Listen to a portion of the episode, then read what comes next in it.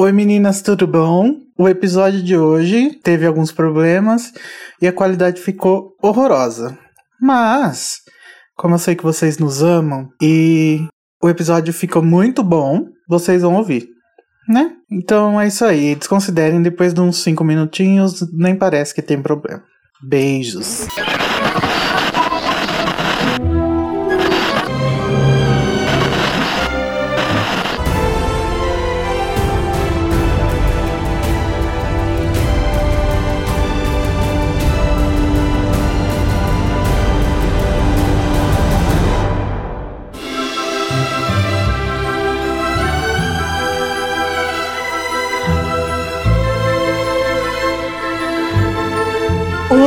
Gente! Sejam bem-vindos ao podcast Animagos número 25. Eu sou o Igor e eu estou aqui hoje com o Vinícius. Fala oi, Vinícius. Oi, Vinícius.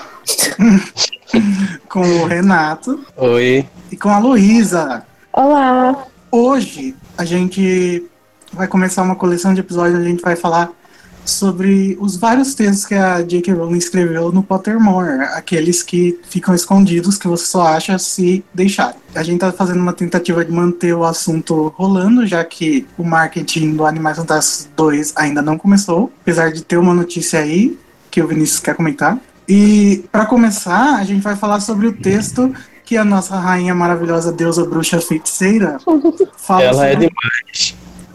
fala sobre doenças e deficiências no mundo bruxo. E como não poderíamos falar sobre um assunto que não entendemos completamente, a gente chamou o Sidney Andrade. Oi, Sidney.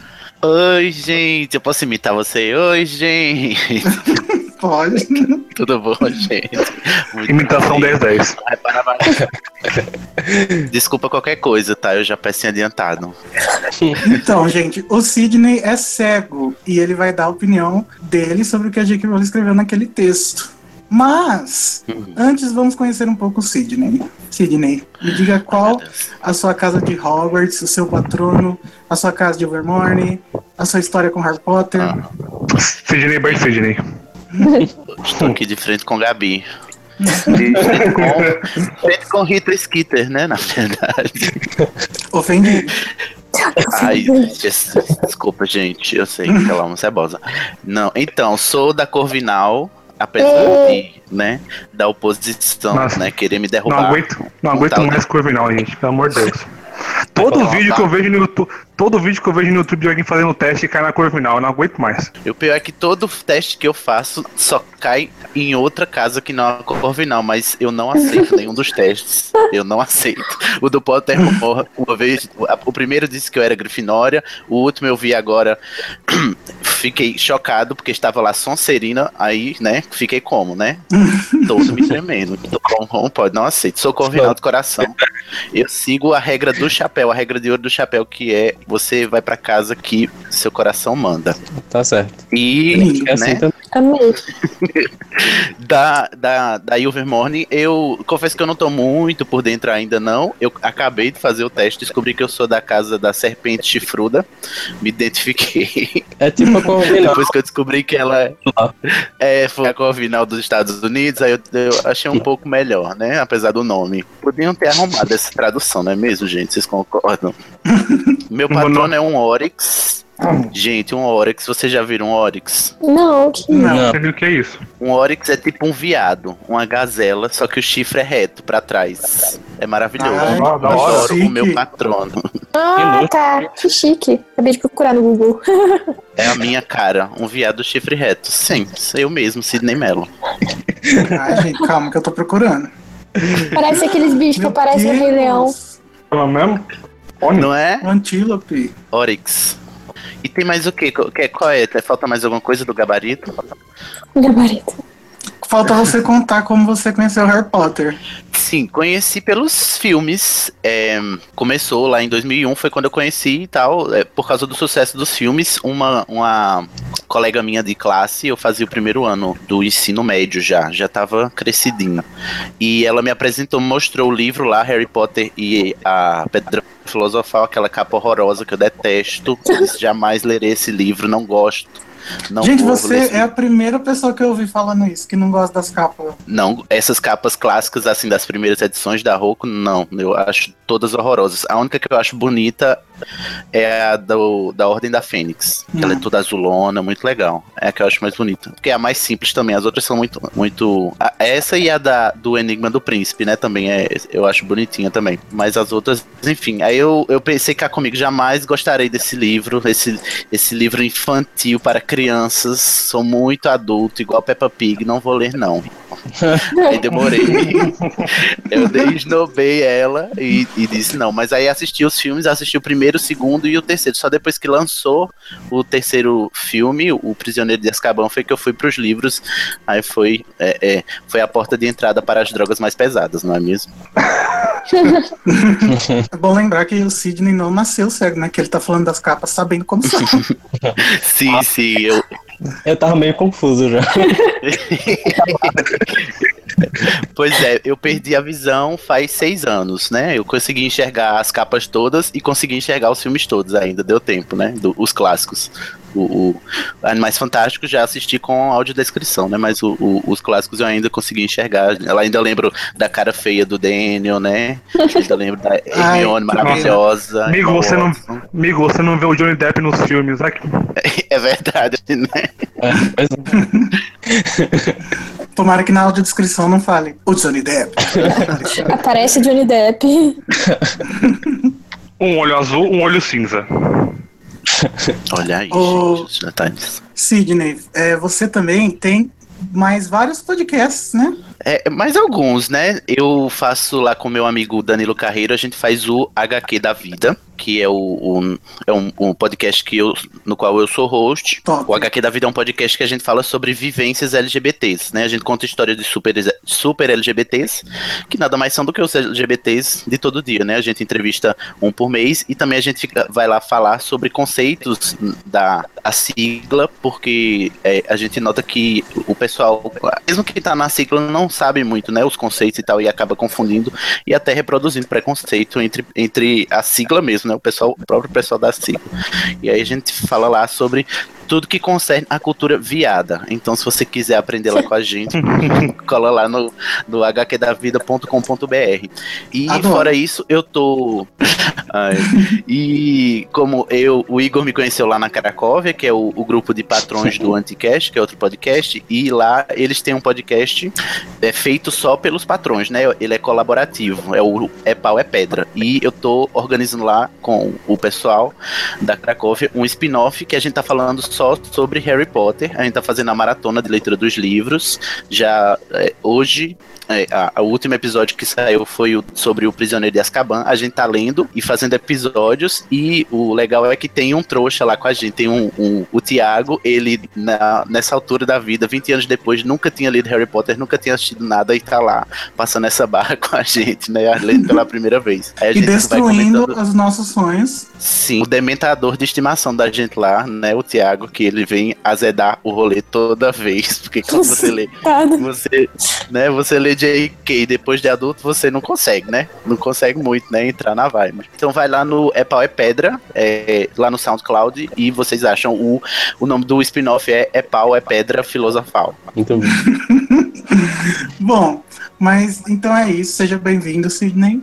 E vamos obrigado. para o correio, que essa semana nós tivemos apenas três comentários. Estou muito chateado. Eu acho que estão achando que o correio tá muito grande, aí resolveram não comentar.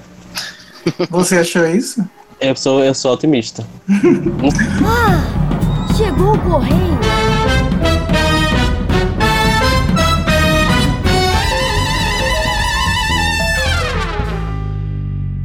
Bem, além dos comentários ao post, você também pode entrar em contato com a gente através do Twitter, que é o Magos, no Facebook, que é o Site Magos também, e no YouTube e no Instagram, o nosso usuário é Animagos do Brasil. Se por acaso vocês quiserem falar com a gente e precisa ser numa, num e-mail, alguma coisa mais séria, sei lá, vocês podem mandar para o nosso contato arroba animagos.com.br. E mais uma vez a gente pede para vocês apresentarem o nosso podcast do Animagos para os seus amigos que também gostam de Harry Potter. É, só assim a gente vai conseguir alcançar cada vez mais gente. Top. Eu imploro. Topíssimo. Custa nada, gente. Sim. No episódio passado, a gente comentou as duas primeiras temporadas da série Strike, que é a adaptação para a televisão dos livros do Robert Galbraith, que é pseudônimo da J.K. Rowling, sobre o Cormoran Strike, né? É, Sidney, você assistiu? Menino, vocês sabem que eu sou um pouco herege, né? Nesse sentido que nada além de Harry Potter eu li da J.K. Rowling até hoje. Nem o, Ai, o Morte meu Deus. Morte Eu sou, é não li Morte Súbita. Eu preciso. Ele tá na minha lista de, de leituras desse ano. Inclusive, tenho essa meta pra bater. que não Marcelo está sendo é fácil. Ótimo. Eu tenho vontade porque ela é, eu, eu li a, a sinopse e, e quando ela lançou, né? é, a, a premissa me interessou bastante. E a J.K., se tem uma coisa que ela sabe fazer, é drama, né? né? E eu acho que deve ser muito legal ler também. Eu tô, eu tô ansioso só porque a minha lista ela é um pouco caótica também, a minha lista de leitura. Tá, na, tá, tá, tá em espera. Mas já os outros, esses, esses, esses policiais aí que ela fez com pseudônimo, eu confesso que eu não tenho muita vontade de ler porque eu não gosto muito do, do gênero, né? Romance policial. Mas quem sabe um dia. Mas eu, eu fico escutando as notícias e eu gosto de acompanhar. Ah, eu também não gosto do gênero, mas eu gosto porque é ela, né? Linda. É, é Uhum. verdade. Eu acho que é só por isso que eu vou dar a chance, só por- porque ela é ela mesmo. Ô, Luísa, você que não participou, você gostou? Então, é, eu sou muito cagona, né? Então eu só li o é, Silkworm, eu esqueci o nome. Bicho da seda. Bicho da seda. É, tipo, eu li, eu li só até a metade dele, e aí eu não consegui ler mais. Melhor livro dos três. É, então, você falou, mas eu não dei conta. Então eu só assisti, tipo, o primeiro episódio, aí eu fiquei com medo de novo. Aí eu falei, ah, deixa quieto, deixa eu crescer mais e ficar mais adulta. E aí eu assisto.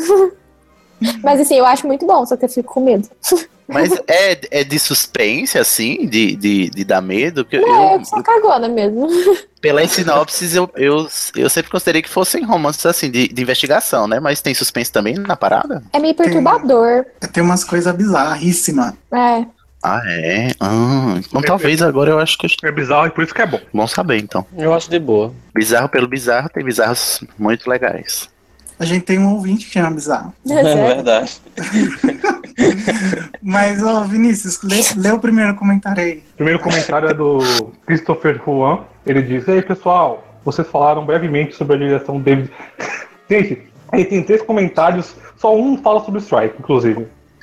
Tá tudo bem. Focados, né? Pois é. Talvez seja por isso que, que não teve muito comentário, né? É. O Christopher Juan ele disse: Ei pessoal, vocês falaram brevemente sobre a direção David Yates e comentaram sobre a cena do discurso do senador. Eu achei extremamente parecida com a da Kate Bell com a posição do colar. Quer comentar alguma coisa ou não? Ah, vai ver que é porque o David Yates não tem muito repertório, ele precisa ficar repetindo as coisas que ele faz, né? Ou então pegou lá nos, nos After Effects, lá, lá a biblioteca que já tava pronta, né? A maneira que o senador é levado e atirado no chão é muito similar. Exclamação. Não acho que seja um defeito grande, pois eu gostei do resultado. Outra exclamação. Já comentei isso anteriormente, mas como não leram, resolvi comentar e quem sabe será lido. Eita, como assim a gente Mas, não lê? gente, Ele deve ter comentado. Acho que deve ter comentado no episódio do, do Cursed Child, que é muito comentado, né? Daí não deu pra ler tudo. Ou ele deve ter ouvido algum antigo e foi lá comentar. É, é, pode É. ser. Ou ele escreveu e, não apertou pra postar, né, amigo? Aí dificulta, né? Aí dificulta. Enfim, Agora- está sendo lido. É. Agora a equipe de efeitos especiais tem que melhorar na, na representação dos feitiços. Eles simplesmente colocam uns ra- raiozinhos e pá. Eita, detonam o clima do filme. Concordo. exclamação. Vinícius, o ponto de exclamação não se lê, você entona. É não- é justamente porque eu não entonei que eu coloquei só a exclamação.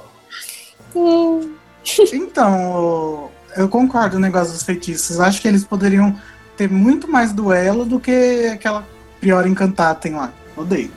Também parece meio preguiçoso, né? É. Ele não fica tão inserido na história, no que tá acontecendo, sei lá. Leu da Gisele, Renato. A Gisele falou: Olá, queridos, não conheço o tal de Strike e nem tenho muito interesse. Aí, ué. Passei aqui só pra compartilhar minha enorme vontade há anos de assistir The Leftovers, mas não tenho Amo. HBO e nem paciência pra tentar assistir por outros meios. Terminei de ler Deuses Americanos e também fiquei sem entender nada. Nossa, Nessa, é difícil, hein, amiga? nessa escassez de notícias pra comentar, que tal fazer podcast sobre teorias de Harry Potter? Ai, gente. eu não- Já, eu já dei essa ideia, eu só queria deixar claro, tá? Mas que Já- teorias? É o que, que falta a gente teorizar. Teoria eu que já bizarra. tem tanta teoria que já foi tão explorada que Tipo, Harry e Hermione são irmãos. Tipo, é uma coisa muito idiota, mas. não foi sábio. Ah, sim. Gente, mas e aí? Quais são os argumentos? Aí a gente tem que fazer um episódio só pra isso, né? Ah, mas tá, a gente pode fazer algum dia. Eu acho que a gente pode fazer. pessoa Vocês podem. A gente, eu já tô a íntima, né? Vocês podem fazer um episódio sobre todos os motivos pelos quais é, Rony e Hermione não são um chip válido. Aí, ó. Nossa, como assim não? Concordo Não aguento. Eu acho que esse podcast é demais. mas é válido sim, tá, querida? Você não vai me impor essa sua, essa sua opinião impopular aqui no meu podcast. né? Eita porra! Já cheguei aqui, o quê? Causando. Acho que ele né? vai cortar, hein? Acho que ele vai cortar, hein? Então, censura não, gente. Olha, tempos sombrios. A pessoa não pode mais nem expressar. Cadê a liberdade de expressão, gente? Fora tema, né? Rapidinho, gente, o que, que é esse The Leftovers que, tipo, nunca ouvi falar? Esse povo tá falando disso. Eita, não viu o episódio, hein? Muito bonito. A gente falou de- da, do- da série no, no, no podcast passado. Ah, sim, então eu virei. E aí eu vou saber o que é.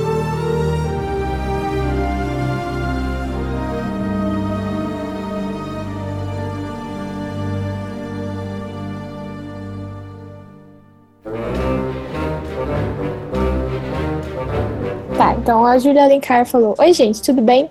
Bom, no geral.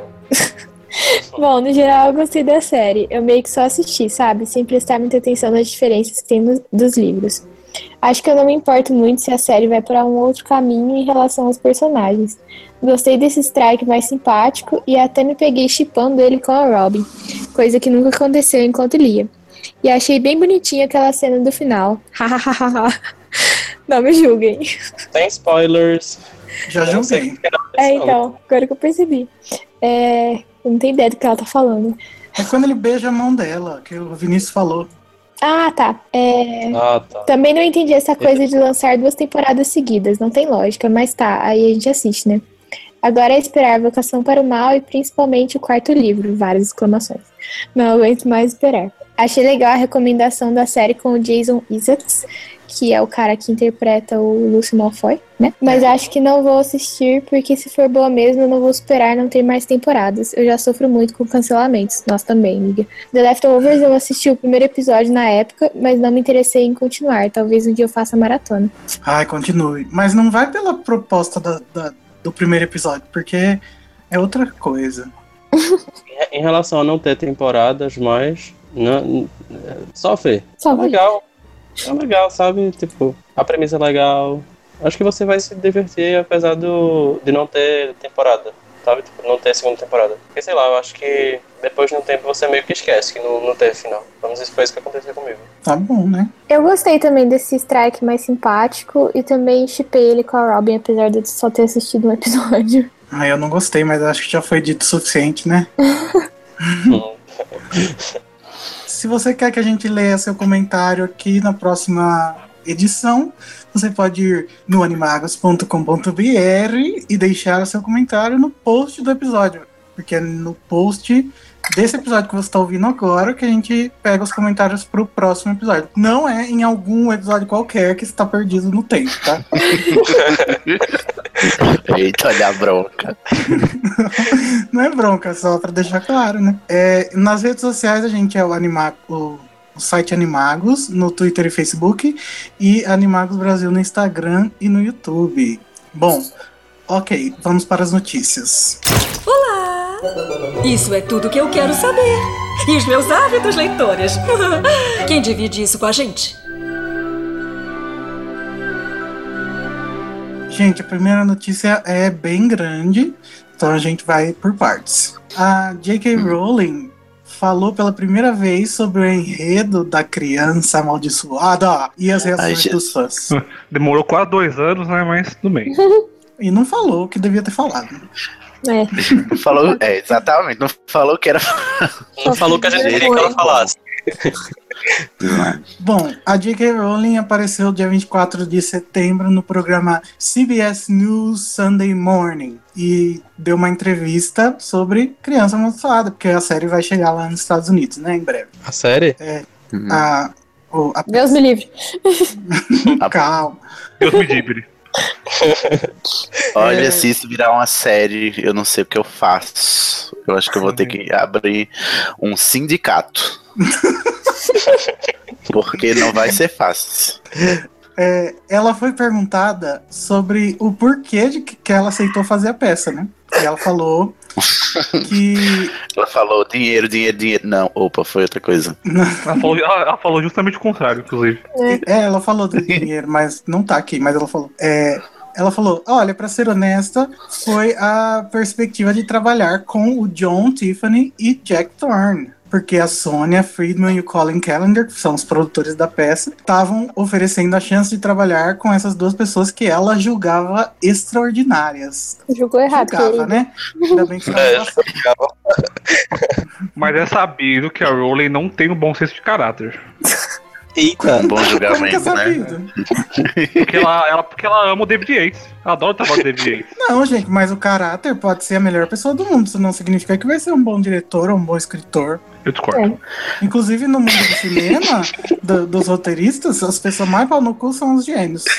Mas enfim, É verdade, tem essa, essa, o diálogo. essa polêmica. ela falou que sentiu Difícil. confiança após a primeira reunião de que poderiam fazer algo realmente especial. Mas ninguém tinha avisado pra senhora que iam querer fazer a, fé, a, a, a história do Alvo Severo, né? Tinham falado que era a história do Harry criança. Né, Jake Bowler? Ai, meu gente. Deus. Que bafão. Rowling também falou sobre a, reper- a repercussão que, a, que ela esperava que a peça teria. E ainda falou, ainda tipo, deu uma- umas indiretas pro fandom que há anos pedia que ela escrevesse sobre assuntos que ela não acha que mereça necessariamente uma história. Ela falou, claro que haveria pessoas que não gostariam do que estávamos fazendo, ficariam chateadas. Quando você tem o fandom como o de Harry Potter, eles são apaixonados. E é uma coisa linda, linda. Bem, Ó, eu, eu sei que nunca vou satisfazer. Eu sei, verdadeiramente, eu sei muito bem que meu tempo nessa terra é limitado. Nossa, que, que drama. Que dramático. Só porque, teve, é, só porque teve um pessoal que não gostou de que essa amaldiçoada, hein?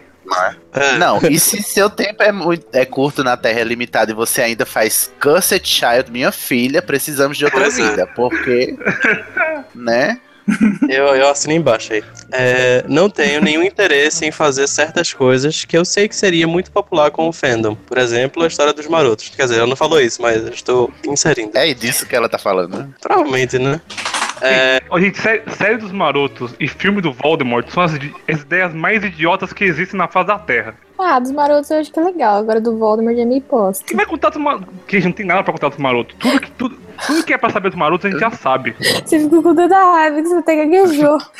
O que, que, o que é que eu quero? O que é que eu vou ficar assistindo? O quê? O, o, o Tiago Eu vou- sendo eu um vou- escroto a, a, a escola inteira? É, eu vou, eu vou ver, eu vou ver quatro moleques fazendo bullying o tempo inteiro. Essa é a série. Pois é. Ai, meu Deus. Que calma, interessante. Pedro.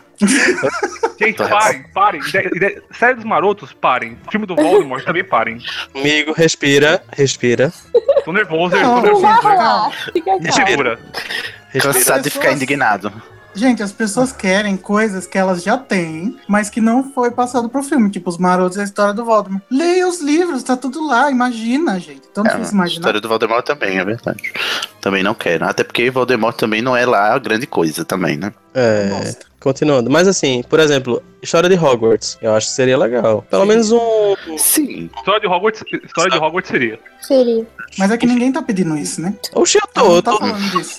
Pedindo aqui. Então não houve. Mas também ninguém pediu Cursed Child, né? Vamos combinar. E ganhamos.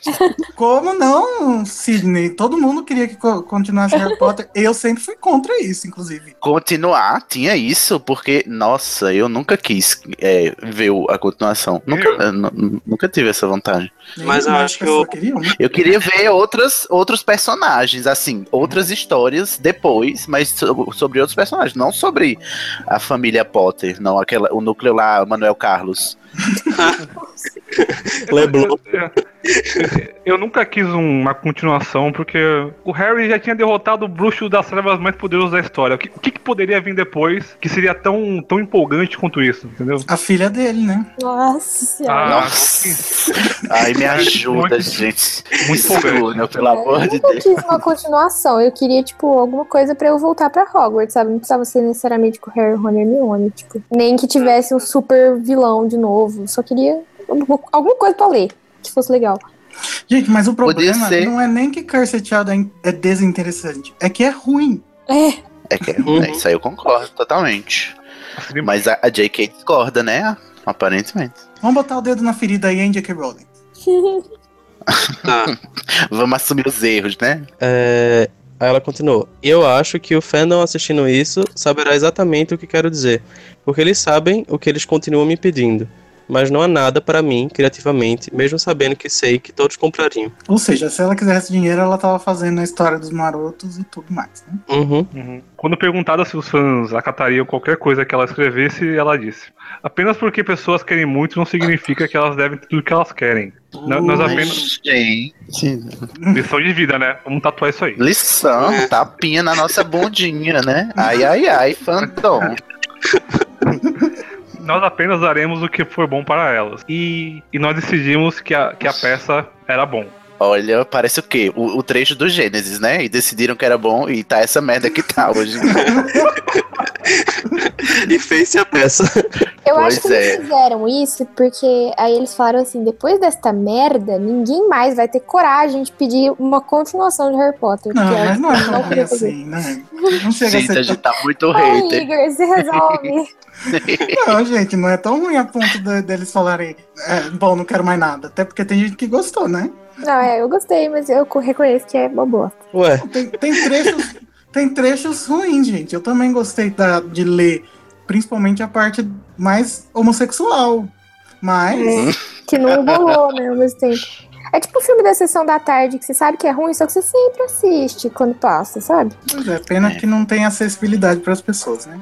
A autora explicou um pouco sobre qual foi o envolvimento de cada um dos três, né? O John Tiffany, ela mesma e o Jack Thorne, na criação do enredo. É, ela falou: o desenvolvimento da história, eu acho, foi muito colaborativo entre nós três. Eu, por razões óbvias, tinha poder de veto sobre tudo. Eu poderia dizer: não, isso não aconteceu. Mas não, foram nós três. Mas a Me peça. segura, pelo amor de Deus, gente. Essa mulher tem poder de veto e olha o que é que ela autorizou, Jesus. Mas a peça é a peça de Jack. Jack fez a escrita, Jack fez o pesado. Ele fez isso lindamente, será mesmo?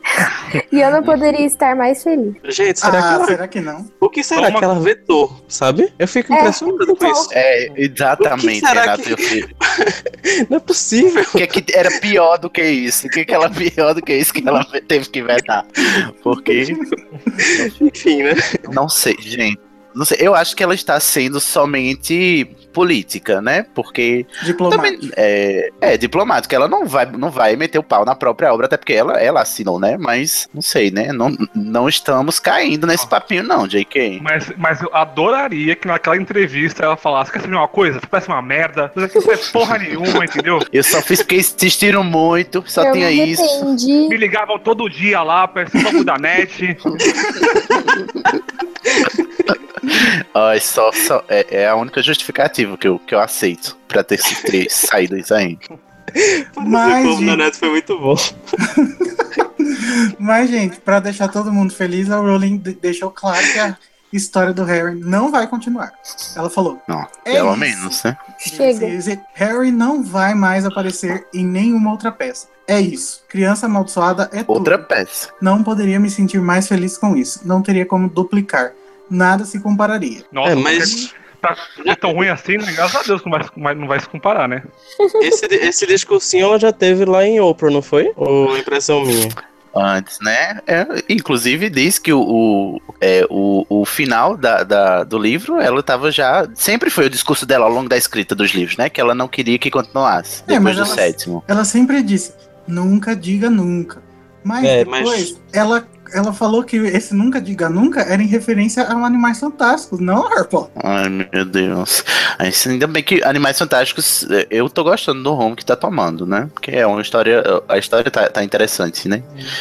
Eu Uhum. gostei também. Animais Fantásticos, eu acho que. Pelo menos isso. Ele é interessante por- porque é, o, o Animais Fantásticos é interessante porque como, como o Renato falou da história do, dos fundadores. Eu, eu gosto de Uhum. ver porque eu sei muita pouca coisa. Mas tipo uma, uma série dos Marotos ou um filme do Voldemort, eu já sei tudo que eu, eu já sei tudo que eu preciso saber. Uhum. Aí não tem graça ver um negócio desse. Exato. É verdade. Ai, gente, eu fiquei agora mais leve. Obrigado por essa sessão. Ai, me aliviei. Gente, se vocês quiserem ver a tradução inteira da entrevista, tá lá no site. E o vídeo do programa também. Mas o vídeo é uma bosta. Eles cortaram 90% da entrevista. Pois é.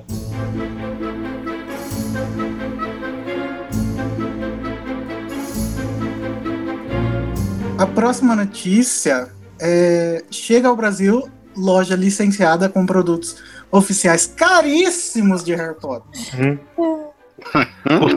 Tá custando um rim e uma perna, hein? Eu achei que era zoeira, Olha. ó. Tinha dado errado. Né? Assim. Eles, eles têm uma página no Twitter, no Facebook e no Instagram que até agora não tem nada.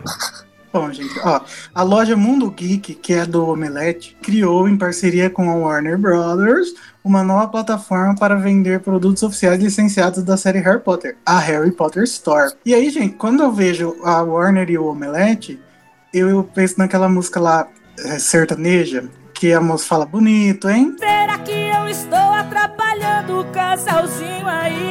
Que bonito. Será que eu tô trabalhando? Tá de brincadeira. Pois é. São. é, eles estão lançando diversas réplicas, action figures, varinhas, chaveiros, peças de vestuário e muito mais. Que agora também poderão ser adquiridos em uma loja online brasileira e acabar com o seu salário. Porque, gente. o- Diz que um ali, uma, uma vassoura tá custando um iPhone. Aí eu, eu ouvi falar. Uma Pois vassoura é. custa. Quanto salário mínimo? É. Uns quatro, né? Quase. É, 3 quase mil reais. Não está custando um iPhone, está custando uma casa. Ô, louco, que casa. Sem falar que o site não é acessível. Eu queria deixar claro aqui também. Tentei acessar várias vezes não consegui. Então fica essa reclamação também. Que bosta. Putz. Ai, gente. Ele trava no meu, no meu leitor. Não, não sei se melhorou da última vez que eu tive raiva, mas enfim. não- só consegui ver os 3 mil reais. Eu acho que meu leitor de tela ficou muito chocado. não quis mais continuar. Acho que é mais barato você ir pra Inglaterra e ir nas lojinhas lá do que comprar online. Talvez, talvez teu leitor preferiu te poupar. Viu né? Eu acho. É, Acho ainda que- bem que eu tenho. Eu acho que 3 mil reais, se você não fosse cego, você ficaria cego ao ver aquele preço. Porque é o olho da cara, né, minha gente? Eu, da cara. Nossa. Que péssima piada.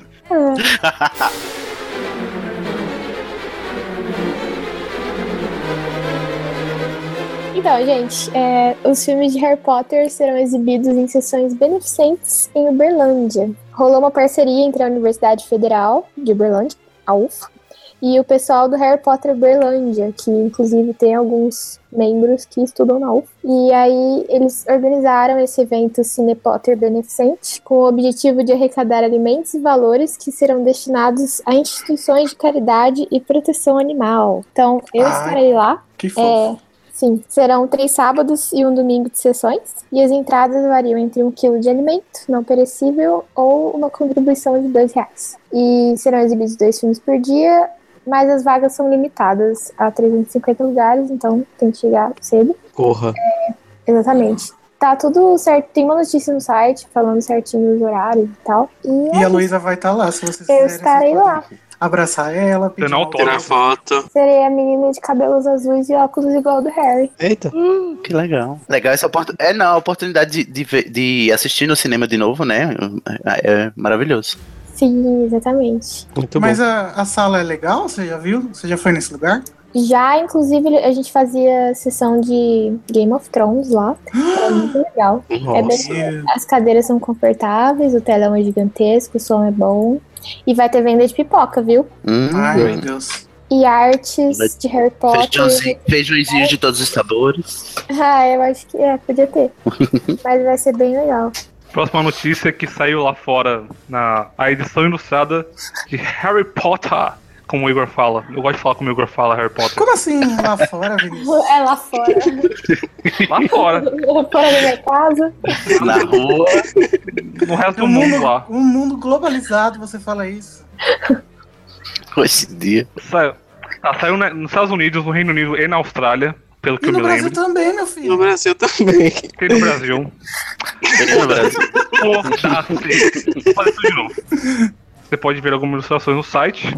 Tem também uns vídeos lá do. Tem um trailer do, do edição ilustrada e tem uma entrevista com o Jim Kay, que é bem legal, inclusive. E lá, lá no site também tem alguns links de ofertas imperdíveis para você comprar a sua cópia. Lembrando que se você compra por um link do site, você ajuda o Animagos a continuar existindo, sem pagar nem mais nem menos por isso. Amém. Queria fazer um apelo aqui pra Saraiva voltar a vender coisas com porcentagem pros anunciantes, porque. por quê? Saiu. Não, por que não? Porque ela saiu. Deixa eu só perguntar agora, agora que eu não consigo mais enxergar as capas e as ilustrações, vocês estão gostando dessa, dessas versões que estão saindo ilustradas? É muito Nossa. O que bom. vocês estão achando? São muito lindas. Eu tô gostando muito. sobre isso. Inclusive, meu wallpaper de computador é o, o Hagrid e o Harry na, na, no, no, no rio, Ah, que bonitinho. Do Jim Kay. Que é muito bonita essa arte, inclusive. Que é a cena que Ai, que legal. o Hagrid leva o Harry da, daquela ilha que tem, né? É. E o Harry, tá, o, Harry, o, Harry, o Harry tá com. tentando. tentando tocar em uns pássaros, é muito bonito. É, esses desenhos não são muito infantilizados, sabe? Eu Hum, gosto da, sim, das são mais cores. adultos. Sim, eu- e, e é uma coisa que a gente. Eu, eu não imaginaria. Eu pensei quando eu vi, quando eu vi sobre a notícia do. Sobre a notícia do. Do, do livro ilustrado, eu imaginei que fizessem alguma coisa mais infantil, pelo menos no começo, né? Não sei. Mas me surpreendi pelo traço e tal. Tem um vídeo no canal do Jim Kay falando sobre desenhar o mundo de Harry Potter. Assistam que é muito bom esse vídeo dele falando. Como ele. as Uhum. inspirações dele. Ele, ele usa até o jardim como inspiração e eles dão exemplos. Tipo, eles pegam uma imagem do jardim dele e pegam uma imagem do, do- de uma ilustração. E é topperson. Gente, e ele bota o cachorro dele como easter egg nos desenhos. Adorei. Kay. Mas assim, Ai, que legal. que legal. os desenhos deles, o estilo é bem realista, né? Só que a pintura em aquarela faz ficar mais mais calmo, né? Sei lá como fala. Mais loading. É, Tem um Ele retrato. Eu acho lindo a aquarela, velho. Ele Adoro fez, aquarela. um, ele fez um retrato do Snape pro Prisioneiro de Azkaban que eu, que eu consigo imaginar o Snape na minha frente. Nossa, Sim. tá muito, tá muito eu vi. realista. Ficou muito bom. e não tem Parece nada a ver uma- com o Alan Rickman. Parece eu amei arte, dos Dementadores também. parece uma arte do Alex Ross. É. Não sei Bom, quem. Ai, massa. É, falando em descrição, gente, o Twitter do Animais Fantásticos lançou uma, uma foto de, um, de uma ficha de inscrição que o Newt provavelmente vai fazer no próximo filme com um pedido de viagem. E o pedido foi negado, pelo menos por enquanto, por causa do que ele fez no, nos Estados Unidos no primeiro, né? É que ele fez ele Da não, baguncinha, né? ele fez segundo o Ministério da Magia no papel ele não contou. E por, por isso que ele foi Uhum. negado. E daí no, no papel a gente tem várias informações legais. Primeiro tem o logo do Ministério da Magia, que é diferente do- dos filmes do Harry Potter, né? Mas eu acho que eu imagino que seja por causa da época, né? Não porque mudou, né? Uhum. E aí tem uma foto do Newt do lado direito e do lado esquerdo as informações. Daí tem o nome dele, só que o nome tá só Newton Scamander, sendo que a gente sabe que o nome dele é Newton Fido blá, blá, blá, blá, blá, Artem. Scamander. Newton Artemis Fidus Scamander. Isso. E daí nacionalidade britânico. E daí, gente, tem o endereço, só que não dá pra ler, porque a letra é um garrancho. Esse funcionário do ministério. Literalmente ninguém conseguiu entender isso aí. Ninguém, ninguém. A gente É só sabe que o número da casa dele é 9. E a gente sabe que é alguma Square, e a gente sabe o CEP, mas a gente procurou muito no CEP, mas a gente não encontrou nada, nada Já jogaram no parecesse. Google Maps. Aham. E não, não encontra-se nada. E aí a gente também teve a confirmação da data do aniversário do Newt, que é dia 24 de fevereiro. Ele é de peixes, não é mesmo? Ah, isso muda muita coisa. Hum? É a cara dele ser de peixe. Ai, gente, bem o tipinho do Newt mesmo de Olhei, peixe. olhei, olhei pra Newt e falei peixes. Acertei. Hum, peixe. Ah, será que é porque ele busca animais fantásticos? Nossa, Foi péssima, né? Corta isso, Igor, pelo amor de Deus. Me- metade do Zodíaco, né? É metade do Ah, zodíaco pode dele. crer, agora que eu tô Não, imagina se, imagina se o, o, o signo do Newton fosse justamente Libra, que é o único objeto do, do zodíaco, não é animal. Quão irônico seria. Que bosta. Enfim. Que importante, né? Agora vocês podem fazer a sinastria, né, amorosa, entre vocês, a gente e o Newton, pra ver se a gente combina. E a gente confirmou também o ano que ele nasceu, porque antes a gente achava que era em 92, né? 1892. Não, a gente achava O- que era 1897, né? É, e aí e é, qual é o, o ano? Não, eu, eu acho que a gente achava que era 1892 e é 1897, não é isso? Isso. E como Era eu ia disse, falar, e como é. É. e como foi que eu disse? Sim, velho. Olha, mas agora com o ano, o que é que a gente pode saber, descobrir? O signo chinês dele também, né, gente? Já pesquisaram? Muito importante. Procura ascendente. Exatamente, que aí já, já faz todo o, o, o- a triangulação astral do Newt. Pra Signo saber o ascendente precisa da hora, querido. Sabe nada. Não, o, o signo chinês, né? Pelo Não, eu sei, eu tô falando do Vinícius mesmo. Me desculpa pela minha ignorância zodíaca. O- e daí tem a profissão também, que a gente já sabia, magizoologista. E aí, gente, embaixo tem os, os carimbos do dedo, dos dedos dele, né? Das digitais. E os nomes dos dedos são todos nomes de planetas, menos o, o dedão. Polegar. Então, então é o dedão, o polegar, Tem Plutão aí? Que Plutão não é planeta. não, não tem. 2. Mas 2 na é, época não tinha descoberto ainda que não é planeta. Então poderia ser. Verdade. o dois é Mercúrio. Na época já tinha descoberto Plutão? Boa pergunta. Eita, Acho que sim. Mas eu acho tem. que Plutão é dos, dos recentes, né? Não, Não tem Plutão, são só diferença, cinco, né, né? Deles. É, não chegamos tão longe na mão, né? Então, o indicador é o Mercúrio, o do meio é Apolo, que não é um planeta, então não sei. É o Sol. O. Como que é o nome desse? Do lado do dedinho? Saturno. É Ah, Saturno. o anelar. O anelar é Saturno e o mindinho é Júpiter. Meio contraditório, né? O menor dedo ser o maior planeta. É a ironia bruxa. Ah, Gente, isso não faz sentido. Por que, que a Jake Rowling nunca falou disso? Será que isso é uma invenção da Mina Lima? É a invenção de Mina Lima. Como você sabe? Porque eu sei que é.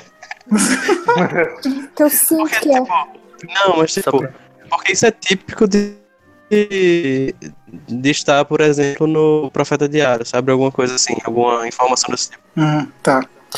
Então é fanfic. Fanfic. E aí, gente, a gente descobre também que a altura do Newt é 2 metros de altura. Nossa, que totem. Ô, Não, mão da porra. Não é. É 1,85m. Então, mas Ainda o, é uma mão da porra, né? o- a altura tá escrito 6,1. Mas o Renato disse que. O, o- a altura Não. tá escrito 6,7, mas o Renato disse que é 6,1. Pra mim é É um 4. Claro, gente. Tu acha que é um não entendo 4? esse negócio de altura. É um. É um. Embaixo tem, ó, no peso aí também, eu acho. Acho que tem 10, né? Tem escrito aí. Gente, eu não sei como é que vocês conseguem entender essa letra, sinceramente. Eu não entendi nada. Tipo, nada. Quem escreveu isso aí precisa de uma ca- caligrafia, né? gente? Aquele, tá aquele caderninho que tem toda quadradinho. Bom, gente, tá. Difícil. É só comparar ali, ó, com os outros sons que aparecem. Muito parecido. O SE11 é igualzinho um. Ah, Renato, você sabe disso porque você fez letras, né? Eu Ah, faço. claro, porque eu, eu todas as letras. Então são essas as notícias, gente. Se vocês quiserem mais notícias lá no animagos.com.br, tem notícia nova quase todo dia. Se você ainda não conhece o Animagos, descobriu a gente de algum jeito misterioso, vai lá e conhece o nosso trabalho. Ah, aproveitando que o Sidney tá aqui, a gente tá. Eu, pelo menos, tô tentando voltar com o- as descrições de imagens, né? Que a gente tinha parado de fazer. Sidney, desculpa, eu sempre esqueço de colocar. Sempre esqueço. Ai, ai, ai, hein? Vou puxar a orelha. Não, mas sabe o que é? É- é- Eu, eu, às vezes, eu gostaria de ter uma confirmação de que alguém tava usando, sabe? Pra, pra Pois é, não antes, antes, do, antes do Igor conhecer, me conhecer, eu já acessava Animagos e eu fiquei surpreso de já ter descrição, né? Que a, a o padrão é eu já passar por imagem já já já passar direto que ah, não vai ter mesmo, né? A não ser sites que eu conheço por terem descrição. Mas aí quando, quando eu conheci o Animagos, eu, eu acessei uma matéria e quando eu passei na imagem tinha descrição, eu fiquei, tomei até um susto. Eu disse, Eita, então, não desanime, gente. Tem cego usando a internet sim, tem cego acessando o site de vocês sim. Me brotou uma lágrima. Gente, eu, vou- eu juro que eu vou tentar lembrar, viu? Juro. Não, eu, eu não só vou tentar lembrar, como eu vou lembrar, sim. Não, só vou tentar, eu vou vou tentar como conseguirei. Bom, mas então vamos para a discussão principal que tem a ver com isso.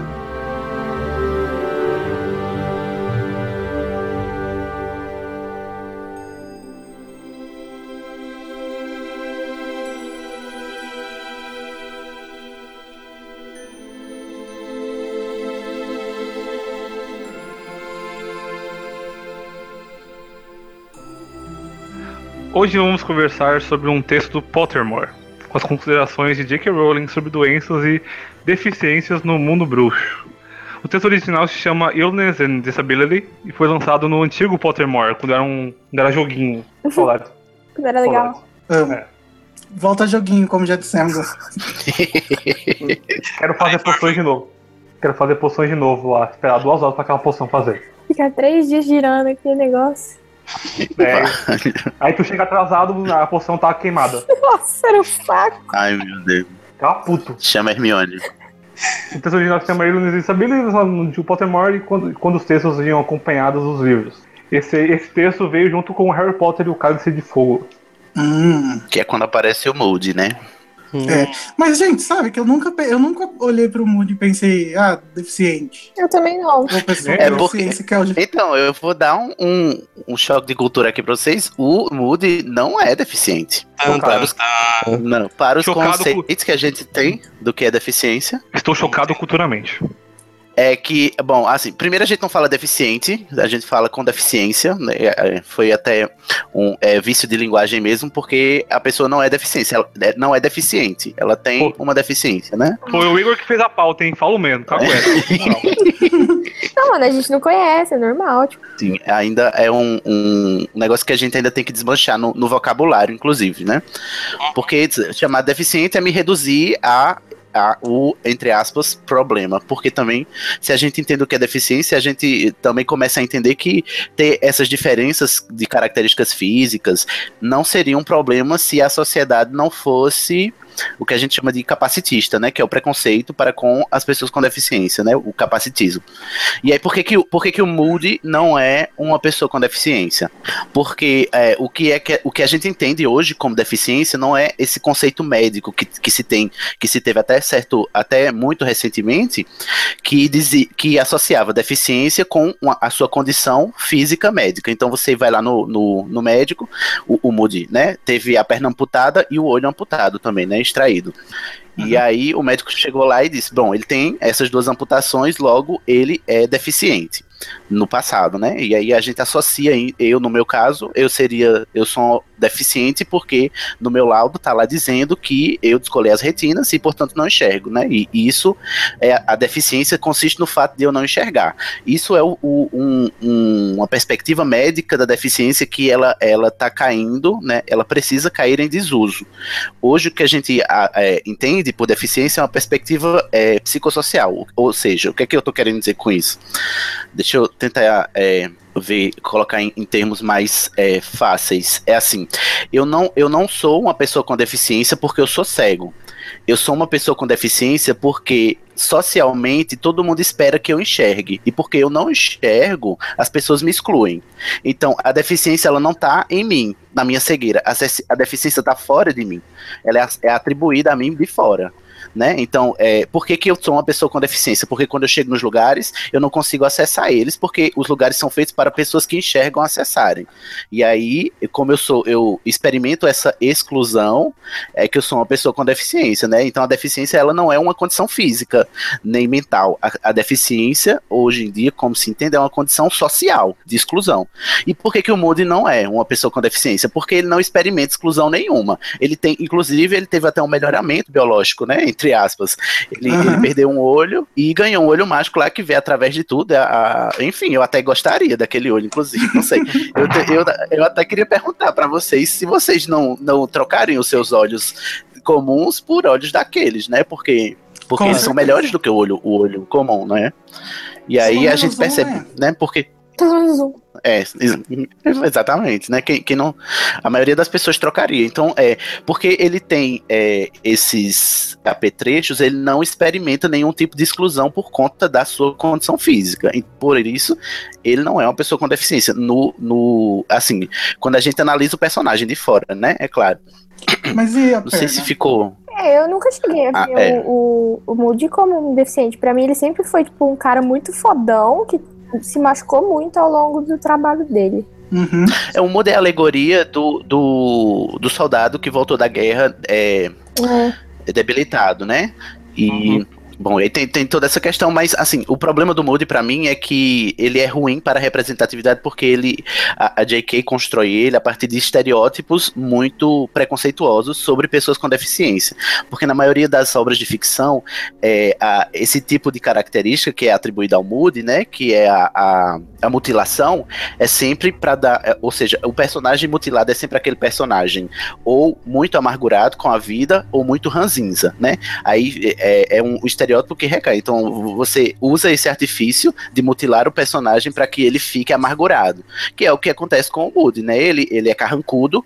E, e a caracterização dele é, é toda feita pra gente associar o fato dele ser carrancudo com o fato dele ter duas amputações. E é, o problema pra mim, assim, eu não gosto do, do Moody enquanto personagem, é, a, a caracterização dele, porque é um, é um personagem capacitista, como ele é construído, né? A J.K. constrói ele de uma maneira capacitista.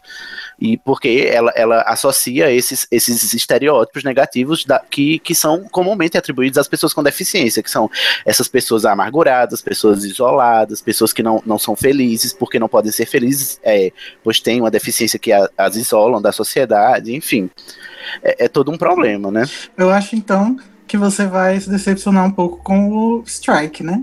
Porque o Strike ele é completamente Ah, é. amargurado e perdeu a É. perna na guerra, Aham. né? É, ele é tipo. Ah, tá vendo? Ah, sim. É. É, olha aí, tem muito, Não, muito, muito desses personagens é, é, que são caracterizados assim na, na literatura policial. Mas o, o Strike não é ranzinza porque ele perdeu a perna, né? Ranzinza porque a vida dele, né? Sempre foi difícil. Eu gostei do que o Cid falou de tipo. é, a deficiência, por exemplo, tá num post do Animagos que não tem a descrição, né? E não tem Exatamente. que não, que não vê, não É. enxerga. É. E eu vi uma vez em algum podcast uma, uma pessoa, eu não sei se ela era cadeirante ou o quê, ela falando que a acessibilidade ela não é para para o deficiente ou para a pessoa que tem deficiência. A acessibilidade é para todo mundo. Nós temos a, a acessibilidade. A escada é um instrumento de acessibilidade para quem anda. Uhum, é. É estranho você querer dizer que é diferente uma pessoa cega precisar de, de, de descrição na imagem, sendo que a gente também precisa de acessibilidade para outras coisas. A gente É. até usou tanto Pois esse é. termo para falar da peça do Cursed Child, né, que não, que não é acessível, e é o mesmo significado, é a mesma acessibilidade que a gente tá falando. Exatamente. Quando a gente fala de acessibilidade, geralmente o que vem na cabeça é fazer o quê? Fazer rampa, fazer aqueles piso pisos táteis, né? Pra quem não enxerga, caminhar por Uhum. cima, né? Ou botar barra no banheiro e tal. Tudo isso tá atrelado à ideia da acessibilidade, que é a ideia do senso comum. Mas o fato, por exemplo, de você. É, o, te- o modo como o teclado do seu computador está diagramado, ele é diagramado de modo que todos os seus dedos alcancem o- todas as teclas. Ou seja, isso é acessibilidade também, entendeu? É, é- é- acessibilidade é tudo aquilo que lhe fornece acesso.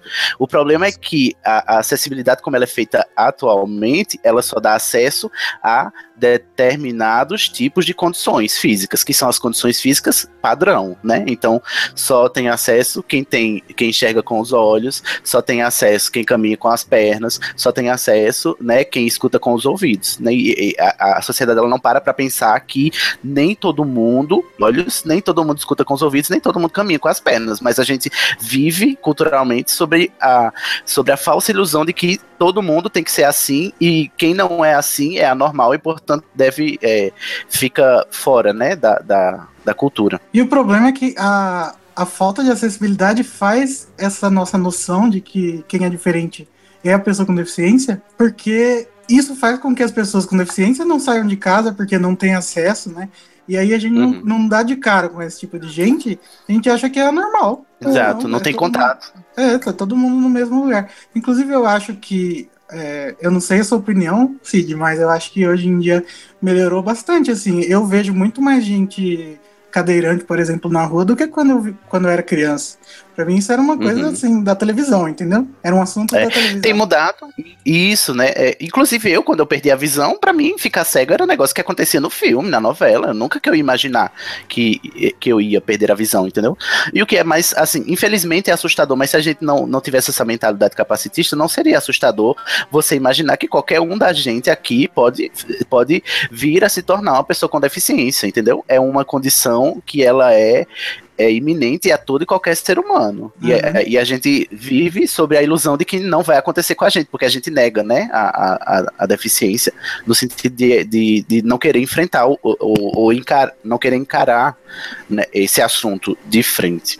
É, mas assim, é, falando sobre o Moody, o, o, olho tonto. Ah, outro, outro estereótipo negativo que recai sobre o olho tonto, né? Do modo como ele é construído, a J.K., ela, ela, além dela caracterizar a personalidade dele, dando, imprimindo a personalidade dele na, na deficiência que ele tem, na, na, nas amputações, ela também o nomeia a partir da sua deficiência. Ou seja, o, o Mad Eye, ou o olho tonto, né? O, o nome do personagem é a, a, a própria condição né, de deficiência dele. E, ou seja, ela reduz o personagem a isso, né? A, a partir da, da, própria caracterização e da própria nomeação do personagem. Esse é outro estereótipo negativo que recai sobre o Moody quando, quando a gente vai falar de, de, de, de personagens com deficiência na, na ficção.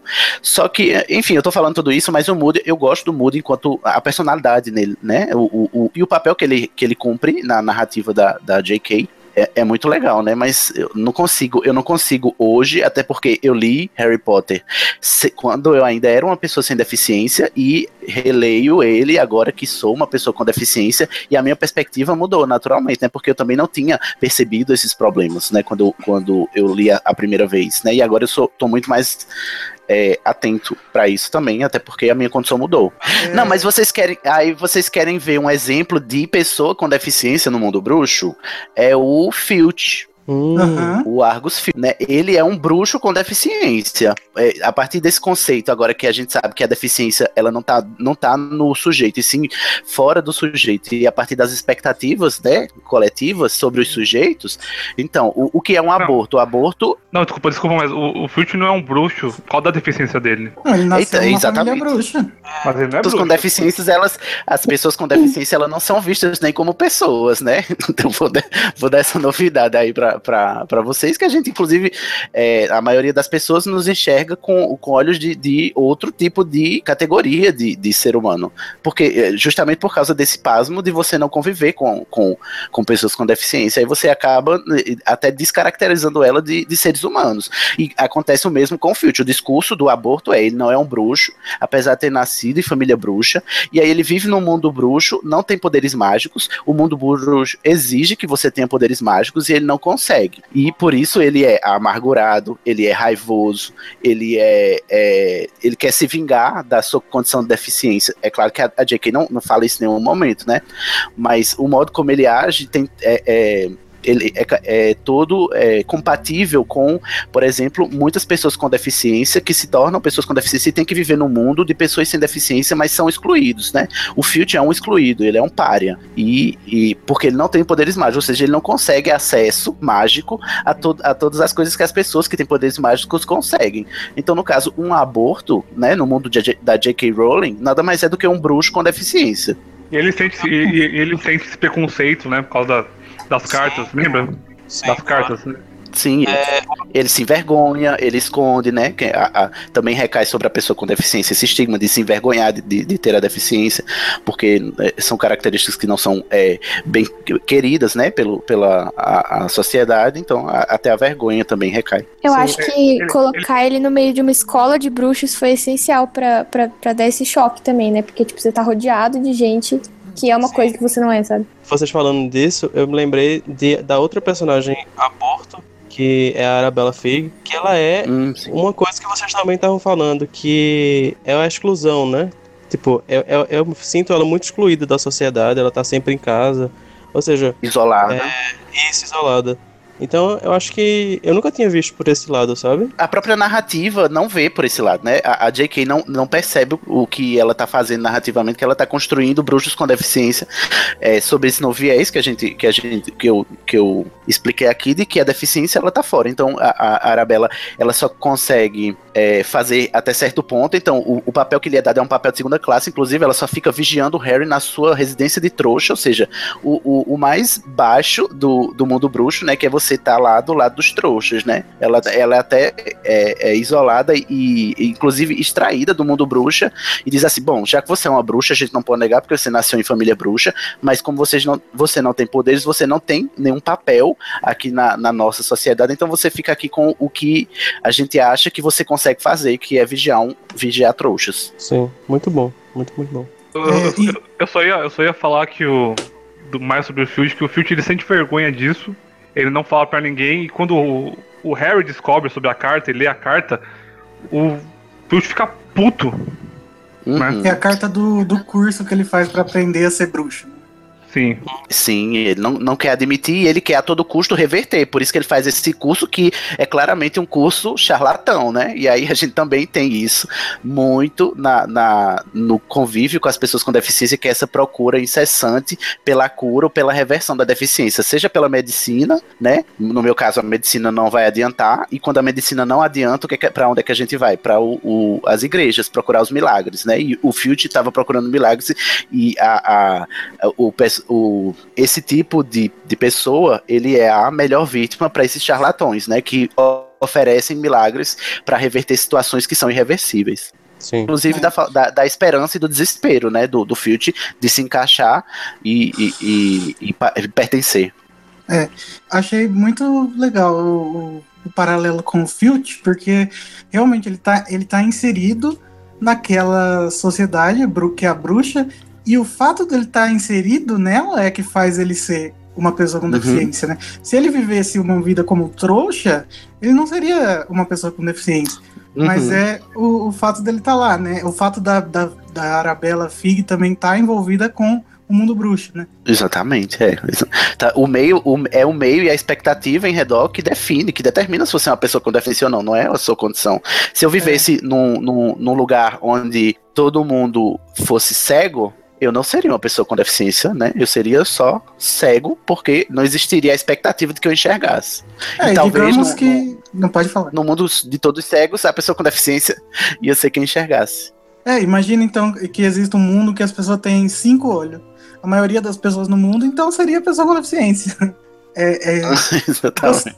Eu gostei disso, de, do, do meio ser o que faz a pessoa ser uma pessoa com deficiência. Né? Que deficiente não é a pessoa, é o meio. Olha a mensagem. Moral. Repara, né? Atenção. Grava isso aí. Escreve aí.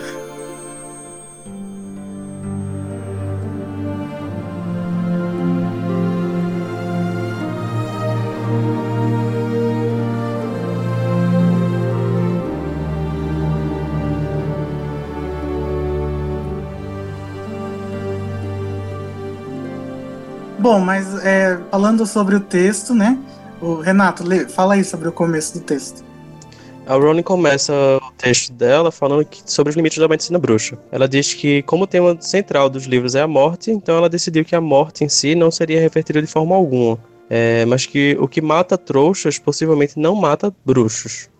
Ela diz: Eu decidi que os bruxos teriam o poder de sobrepor a natureza mundana, mas não a natureza mágica. Entretanto, um bruxo poderia pegar qualquer coisa que um trouxa pode pegar, mas poderia curá-la completamente. Ele sobreviveria confortavelmente a uma picada de escorpião que pode matar um trouxa, mas morreria se fosse picado por uma tentácula venenosa. Legal. É, a gente fica. é, eu acho que ela menciona mais pra frente, né? Que é, é, ferimentos com feitos com magia são mais difíceis de curar do que ferimentos feitos é, decorridos sem magia, né? É.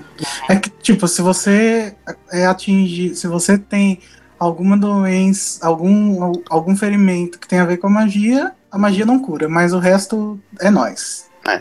É, por isso que o Moody, ele não tem uma perna, né? Porque a gente vê lá no segundo, no segundo livro, o Harry é, é, te- tem lá a- o esquelete, né? Que faz crescer osso, né? Mas, é, Ih, mas aí podiam é um furo, hein? Não, mas eu- eu creio- dele com magia. Exato, aí depois ele. Com magia, mas eu acho que não foi magia de tirar, sei lá, magia das trevas, entende? Porque o Moody provavelmente estava enfrentando um bruxo das trevas e, e, e foi atacado por uma maldição, né? Pra perder a perna e não poder retomá-la com, com esquelete, por exemplo, né? Não poder refazer o, o osso. Hum, Sim, E eu não sei, talvez também o feitiço do Lockhart, né? Não, não eram muito competentes também, né? Os feitiços dele. O que eu, eu- me lembrei agora de um problema que todo mundo sempre fala é por que, que não consertam a, a visão do, do Harry, que ele tem que usar óculos, né? Sim, é. Já que, teoricamente, é um problema, entre aspas, mundano, né? uhum. É verdade, tem razão. Eu acho que a gente tem que começar a fazer uma nova teoria de que o Voldemort, quando fez, quando jogou a Avada Kedavra, ele também fez alguma coisa com a visão dele. Será? Hum, Né? Acho que E não, porque a né? cicatriz também não sai, né? Eu, É, pois é. a gente pode é, teorizar, então, que a Vada Kedavra, além de matar, deixa a pessoa cega, mas que ninguém nunca percebeu, porque as miopia. pessoas morreram mesmo. É da minha. Sim. ai, ai. isso aí não é teoria, né? Isso aí é tapar, tapar buraco. Tapar furo de roteiro da J.K. Rowling. Não, tô- Não é teoria, é uma hipótese. A É. J.K. Rowling não, não- nunca pensou nisso, eu posso estar criando agora. Se ela falar aceito, aí, aí você pode ser o próximo Jack Thorne. É, quero ver ela vetar. Credo e cruz. Mas eu acho que ela não tava pensando nisso quando ela caracterizou, caracterizou o Harry. O Harry usa óculos, inclusive, porque, né, ele tem que fazer a figura do menino desajeitado e, e feioso e desgrenhado. E, a- além de tudo, ela coloca um óculos na cara dele, que é pra compor esse personagem todo desajeitado. Inclusive, é um problema, né? Porque eu acho charmosíssimo o óculos. Uhum. não, Renato, essa teoria não, não vale, porque o Thiago também não tinha óculos. Sim, querido, mas pode ser que a, a- ele não tivesse Ou miopia. talvez Trelawney. É porque mio- miopia. a miopia. É a Trelawney também. Miopia é. A pessoa vem com ela, né? A pessoa não desenvolve, já vem com ela. Então talvez essas coisas que sejam genéticas, tam- também a magia não, não resolva, né? Hum, pode ser. É, eu pensei nisso também. E a Trelawney, a gente tem que lembrar que ela vê o futuro. vê- tipo, tem essa, essa visão especializada. Então talvez. então talvez ela precise de alguma coisa assim, sei lá. Não sei. Não sei o que- É pra o que- amplificar o seu inner, inner eye. Inner né? eye. Amplificar. Seu olho interior, exatamente. O Percy também, Até porque também usa todo mundo sabe que o olho, o olho interior é cego, né? Ai, tá bom, Igor, a gente já entendeu.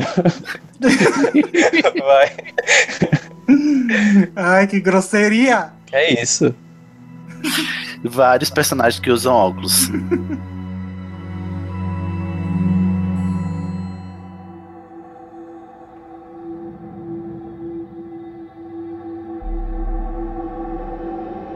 Continuando o texto, a J.K. Rowling fala que é por isso que o Lockhart nunca recupera a sua memória, os Longbottom nunca voltam ao normal, e o olho tonto Moody tem uma perna de pau e um olho mágico.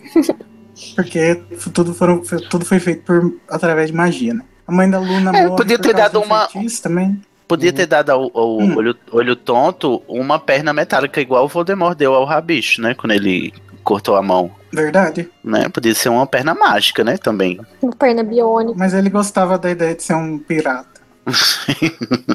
Aí, tá vendo? É por isso que é- essa é a minha bronca. Ela faz toda. Ela, inclusive, ela deixa de lado até as próprias possibilidades é, mágicas que ela construiu no mundo dela pra caracterizar o Moody como essa pessoa é, deformada. Mas eu acho que ela não quis dar, tipo, ele já tinha um olho especial, ele não queria dar uma perna especial pra ele também, porque ia ficar tipo um robô, sabe? E será massa. que é caro também, né? Porque eu acho que os curandeiros devem cobrar caro por uma perna lá de, de prata, né? Uhum. Ah, mas deve ser uma magia bem difícil também, né? Avançada, é, também.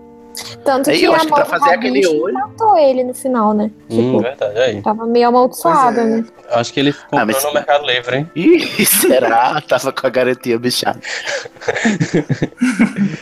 o Voldemort tava o quê? Todo, todo quase morto, né? Aí saiu do caldeirão, já deu uma, uma mão de, de prata. Claro que não ia dar muito direito, né? Pois é. é quantos anos sem fazer magia? Aham. Ficava lá chupando a teta da Nagini. Ai, que horror. Que absurdo! Eu odeio aquela Eu fico cena. Quando eu lembro, quando eu penso né, nessas coisas. Eu fiquei muito bugada também, porque, tipo, cobra não tem teta. A Nagini tem. Eu acho que é o veneno é que ele toma. cobra mamífera. Cobra mamífera. Ele usa o veneno da Nagini pra continuar vivendo naquele corpinho dele. Gente, mas aquela ilustração É que tem, ele chupando as tetas e a teta é tipo uma teta humana numa cobra. Gente, é, horrível. onde é que você, por onde é que vocês estão andando, gente? Pelo amor. É oficial do, do, de- do filme. Oficial. É. Sério? Arte conceitual. É horrível. Jesus, não vi isso, graças a Deus. Não verei mais, ainda bem. Bom, gente, daí depois a Rowling diz que o maior responsável pelos trouxas não pegarem a doença dos, as doenças dos bruxos, como a varíola de dragão lá, que é a Dragon Pox, né? Ou a sarapintose. A varíola de dragão, inclusive, é a que matou os pais da Tina e da Queen, né, no Animais Fantásticos. Sim. Então, o grande responsável pelos trouxas não pegarem é o Estatuto do Sigilo. Mas achei isso meio tapa-buraco, né? É, não dá. Puta É porque trampo, fica lá né? pelo ar. É pelo ar, né? Também, às vezes, né? enfim. Mas eu pensei também que, tipo, é, no Animais Fantásticos, o Jacob é mordido pelo Murtlop, Murtlap, né? É, E aí, o, aí o, o Newt fala, tipo, que a composição do corpo dos muggles, dos... Ah, dos muggles. Trouxas. Eu tô esquecendo os, os nomes em português. É. Ai, Sasha alfabetizada em inglês. A composição do corpo dos trouxas é diferente do, da composição do corpo dos bruxos. Então, aí eu pensei, será que às vezes os, os trouxas não pegam doença de bruxos? Tipo, É, difere- é diferente dos trouxas, mas sai fogo do cu se mo- se o bicho morder do mesmo jeito, né? Gente, a gente nunca falou sobre Que isso. né? agressivo. Que é isso? Fogo no cu da onde, gente? Vocês estão falando de quê? Que eu tô perdido. Fogo do cu não, fogo do ânus. do ano. No, no filme, o Newt fala que se ele, se ele passar muito tempo sem tomar remédio, vai começar a sair fogo do Será Gente, que como é que eu perdi? foi uma, Eu não lembro disso, não. Uma analogia pra quando você tem aquelas caganeiras que seu cu fica tipo, Ah, você imagina, você imagina uma diarreia mágica? O Não, estrago. gente, o Newt é muito literal. É verdade. Bom, mas Mas, ó, com, com relação à varíola de dragão, será que os, os bruxos têm vacina? Será que tem bruxos anti-vacinação também, ainda nessa pegada? Será que tem um é, Zé isso os tá- será que tem um Zé Gotinha bruxo? O Zé Gotinha. O Joseph Gotinha. Joseph Little Drop. John Drop. É, gente. Ótimo, parabéns, Vinícius. no, no fim do texto, então, a J.K. Rowling fala que o fato do Lupin ser um lobisomem é uma analogia a doenças transmitidas pelo sangue ao nascer, como ah, HIV, e que ah, os estigmas que o Lupin sofre no mundo bruxo são uma analogia aos estigmas que essas pessoas que têm HIV ou outras doenças que são transmitidas pelo sangue sofrem na nossa sociedade. Isso é legal. Mas, ah, é, não, eu, eu acho massa, não é o HIV, eu acho massa o, o fato dela ter, dela ter construído esse paralelo e ter construído muito bem construído, né? Porque o Lupin, ele é um, ele também é um páreo social, porque ele tem essa condição, né, que pode até transmitir o medo dele, né, de, de, de transmitir lá quando ele chega lá com a Tonks e ele, inclusive, né, tem aquela barra dele não querer é, é, que ela gostasse dele e tal, e ele se afasta das pessoas, se isola, é, quando descobrem da condição dele, ele tem que ser, se demitir de Hogwarts, né? Porque, obviamente, o preconceito não deixa que as pessoas queiram que um homem dê aula para suas crianças, porque tem todo, inclusive, o, o estigma do do perigo iminente, né? A- a- com, com HIV também é assim, né? E, e também a, a, a ideia social de que são pessoas promíscuas, que são pessoas é, pervertidas também, né? Eu acho que é, ela faz associação com o perigo de um lobisomem dar aula para crianças inocentes. E, E ainda todo esse estigma que tem. Na, na histó- na história do Lupin no Pottermore, fala que os pais do, os pais do Lupin tinham que esconder ele, e toda vez que alguém, que alguém quase descobria que o filho deles era lobisomem, eles se mudavam. Acho Hum, muito legal. é, uma barra, né? Aham. Ah, o É, Lupin é a- muito maravilhoso. A história. A história da, do, do, do remédio que o Snape faz também é uma analogia ao, ao remédio que as pessoas com HIV têm que tomar pra não ficar, para não pegar AIDS, né? O coquetel. Pra não desenvolver. É. É, e, e isso é mais interessante ainda, porque mesmo tendo essa cura no mundo bruxo, que, que deixa, torna os lobisomens sociáveis, mesmo assim o preconceito ele não cai, né? Então, o que a gente vê aqui também, tá? Você, você tem HIV, HIV positivo, você tem a sua carga viral indetectável, você já não transmite mais o vírus, mas mesmo assim, só o fato de você é, declarar que é HIV já apavora as pessoas como se isso fosse ainda algo irreversível, ou se fosse essa- condenação, né, que as pessoas associam à ideia do HIV. Aham. Harry Potter sempre foi muito sobre, assim, voltando um pouco ao assunto, sobre os excluídos, né? Tipo, tem a Hermione, nerdinha, tem o Rony, tipo, o filho no que não é tão querido, tem o Harry que não tem pais, né? Tipo, sempre sobre os excluídos da sociedade, né? Acho que é por isso que É, É, É a sobre minorias, né? é sobre as O Rony, minorias. o, Rony, o Rony é excluído, mas como, como vocês comentaram no outro podcast, ele também é muito preconceituoso. Sim, Também. É que ele Sim, também foi criado, coisa não né? a outra, né? É, Não. até porque a- a- as, as minorias elas também reproduzem as próprias opres- opressões que as oprimem, né? Sim. Uhum. É, e eu acho assim, que a Hermione ela é muito uma, uma analogia ao, ao preconceito racial, né? Também. E por isso que eu achei tão interessante você escolher, eles escolherem uma atriz negra, porque é, fica. Tem tudo a ver. É, fica, fica mais explícito ainda. Ela é, um, é um, paralelo, um paralelo a isso, mas também sobre pessoas que sofrem bullying. Eu sofri bullying. sim, não sei- também. quando você so, eu sofri bullying muito, e quando você sofre bullying, você sempre quer se provar pros outros. Você sempre, você, você sempre acha que você tem essa necessidade de, de. Tipo, anos depois, você vê aquela pessoa e fala, olha como eu tô agora. entendeu? Exatamente. Eu tenho isso. É, E esse também, esforço mas é eu acho que bullying, o inconst- bullying em todos os incessante, três, né? né? De se provar. Eu De o certa bullying é- forma.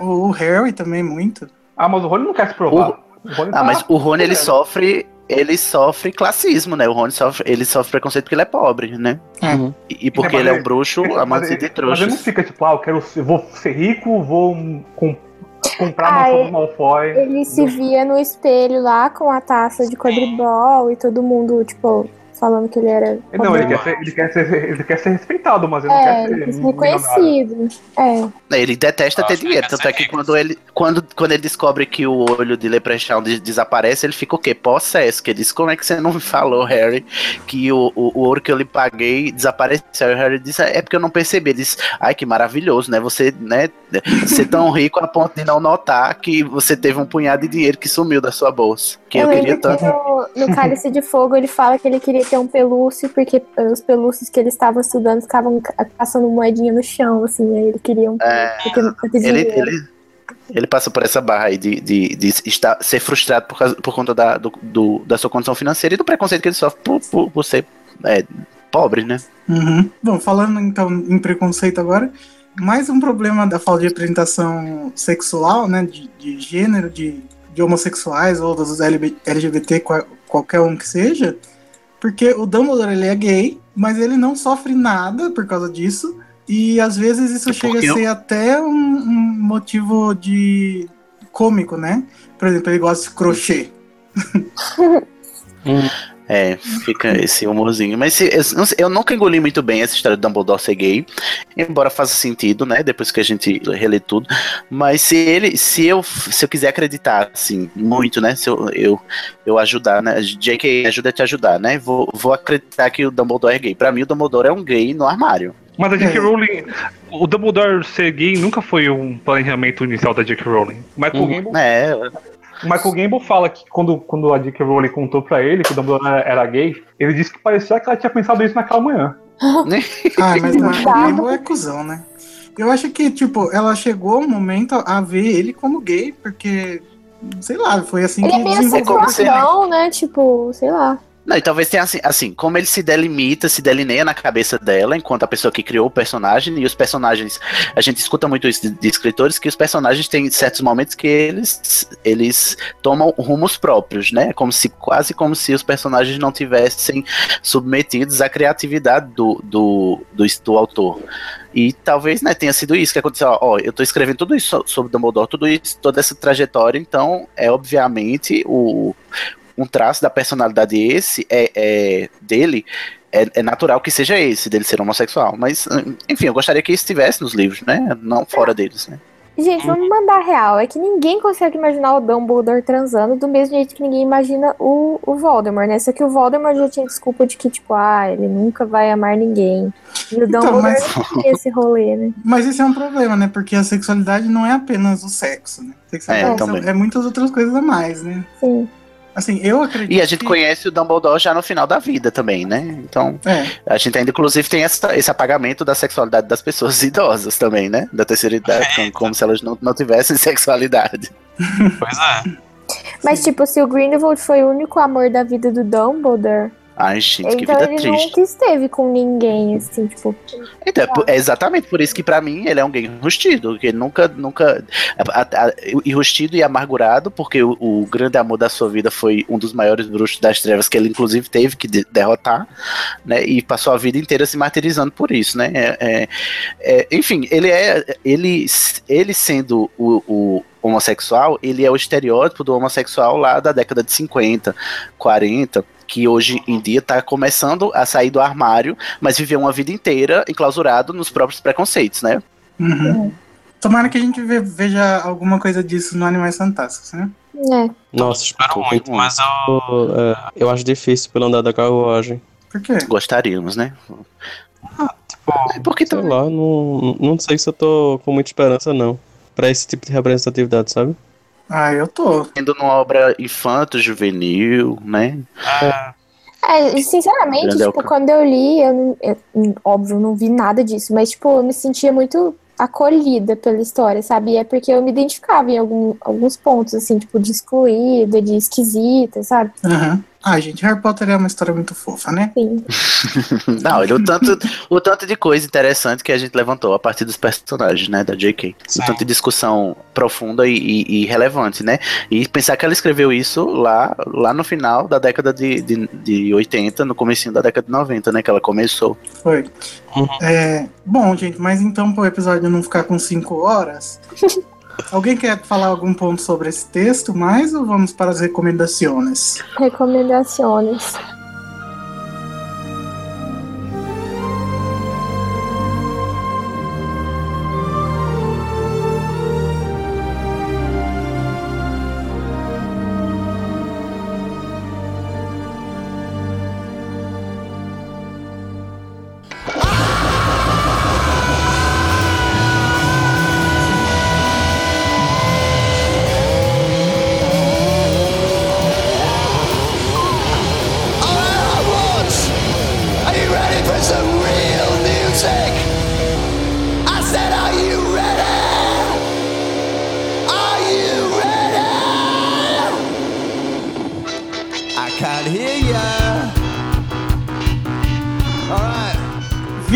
O que, que você tem para recomendar, querida? Então, meu amor, eu quero recomendar. eu quero recomendar um filme chamado Não Me Abandone Jamais. Já vi. É uma música. Sim. eu, eu, eu, eu vi esse filme já faz um tempo já. Eu quero recomendar ele agora porque o autor do livro, e que o filme é baseado, acabou de ganhar o Nobel de Literatura. Nossa. Olha só você. Hum, É um, é um japonês chamado Kazuo Ishiguro. Que chique. O, o filme fala sobre. O filme fala sobre um, é, um triângulo amoroso num passado distópico. Meu Não, Deus. Sim, e o filme é ótimo. E se o livro for tão bom quanto o filme, mereceria esse Nobel aí. Nos anos 50, eles descobriram uma. uma... Eu não lembro o que eles descobriram, mas as pessoas podem viver mais de 100 anos. Nos anos Adoro, 50. quero. Eles descobriram isso e aí o filme conta a história do. Um menino e duas meninas que eles se conhecem na escola e depois eles se reencontram adultos. E essa história aí é muito boa. Legal. Tá. Seja um filme. E você, Luísa? Eu ia falar uma coisa, mas aí eu achei meio idiota demais, então mudei de ideia. Pode falar. Fala as duas. As duas? Então, eu ia falar para as pessoas assistirem Rick and Morty, porque é muito engraçado. Sim, sim, sim, por favor, sim. É, é muito engraçado, vale a pena. E o Serviço de Entregas da Kiki é um filme do estúdio Ghibli e fala O de um, nome é o serviço de entregas daqui? da Kiki. É, o Kiki é Ah, o da nome da Kiki. menina. É. Ah, tá. Eu pensei que era daqui. Não. É muito fofo, é a história de Pensei uma que era daqui também, achei super bonito. Não, mas É é, porque se é entrega muito lindo, é muito lindo esse filme. Ghibli, né? É, Você já dispensa comentários, né? Do Miyazaki. É uma a história de uma menina bruxinha de 13 anos. E aí ela tem que ir pra uma cidade pra aprimorar os poderes dela. Só que ela é, tipo, super insegura Oxi, e faz ela perder a mágica dela. já vi E essa aí ela história. Ela tem que se encontrar. Então é, tipo, muito lindo. Ah, tá. E ela usa óculos. Não, mas ela voa de vassoura. Plágio, olha o plágio, plágio. Legal, eu gosto muito de assistir anime. É de 89. Principalmente esses da. que, que, que tem pessoas ao invés de pokémons. Os da Ghibli são bons. Renato, e você? Ah, então, na verdade, eu não tinha pensado em nada, mas durante a nossa discussão, eu lembrei de um livro que eu li que encaixa muito bem com a discussão de hoje. É, o nome do livro é, Ca- é Caixa de Pássaros. Não sei se alguém. Menino, amo esse livro. Ele é muito, ele é muito interessante. Não é tipo dos meus preferidos, mas eu acho que é, propõe discussões muito legais em relação a, a como a gente observa a deficiência, né? Eu acho que principalmente Uhum. isso. Então, esse livro é, ele é muito louco. Primeiro eu queria dizer que foi minha irmã que me indicou antes que ela reclame, tá? Sim, esse, esse livro basicamente o que, que é? Começam a acontecer algumas mortes muito bizarras, alguns suicídios muito bizarros no mundo todo. Já gostei. E, e basicamente ninguém sabe o que está acontecendo.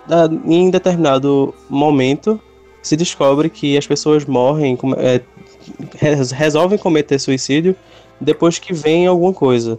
Aí qual é o resultado? As pessoas começam a viver no escuro, é, tipo, fechando o olho, etc, etc. Mas enfim, é basicamente isso. E, e isso é tipo um futuro distópico, né? Que, que a pessoa precisa viver com a casa completamente fechada e sem poder ver, sem, sem poder utilizar os olhos na rua, sabe? O que é, pra mim, uma- um- faz um ótimo diálogo com o que a gente tava falando hoje.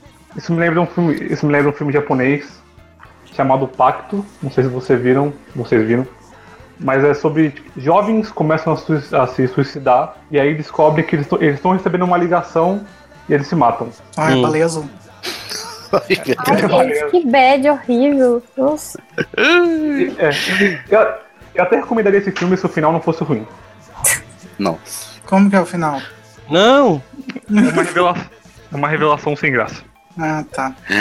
Mas o- esse livro Caixa de Pássaros, ele é, ele é legal porque ele é um, um thriller que você, se vo- quando você começa a ler, você não consegue parar. Até você chegar no final, você não consegue. Sim, soltar o talvez livro. assim. é, ele é meio que escrito naquela, naquela coisa de duas é, timelines, sabe? Diferentes. Ou seja, Sim. o passado e, e o, o presente. Meio que vão se intercalando assim entre os capítulos. E tem umas partes do. Enfim. Tem umas partes que são meio chatas, mas você, tipo, você se força porque você quer muito saber o que, é que vai acontecer. Você É, fica, você fica o tempo todo querendo saber o que é que eles, o que é que, o que é que eles veem que, que né? causa, né? Que, que bicho é esse que eles veem que causa essa loucura, né? é, se é um bicho, se é, sei lá, o que, se- não sei. Que coisa é essa, né?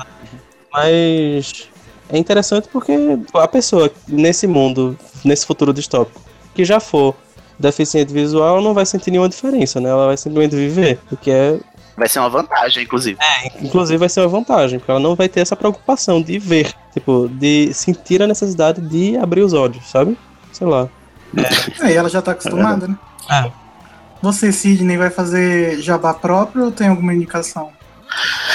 Posso fazer os dois, porque eu quero indicar, inclusive, uma série que fala sobre o tema também. É, tá no Netflix, estreou em agosto, se eu não me engano, que é a série Atypical. Hum, Ai, Legal. É muito bonitinha a série. ah, o protagonista, ele tem autismo, né? Mas o bom da série é que ela não é uma série sobre o personagem com deficiência. O personagem acontece que tem uma deficiência, que é o autismo dele, né? Mas os personagens todos têm, têm arcos próprios, né? Ninguém fica. Não é, não é aquela narrativa clichê de filme de, de personagem com deficiência que os, todos os outros personagens orbitam em função da deficiência do protagonista. Não, todo mundo tem sua historinha lá, as histórias são interessantes, a trama é legal.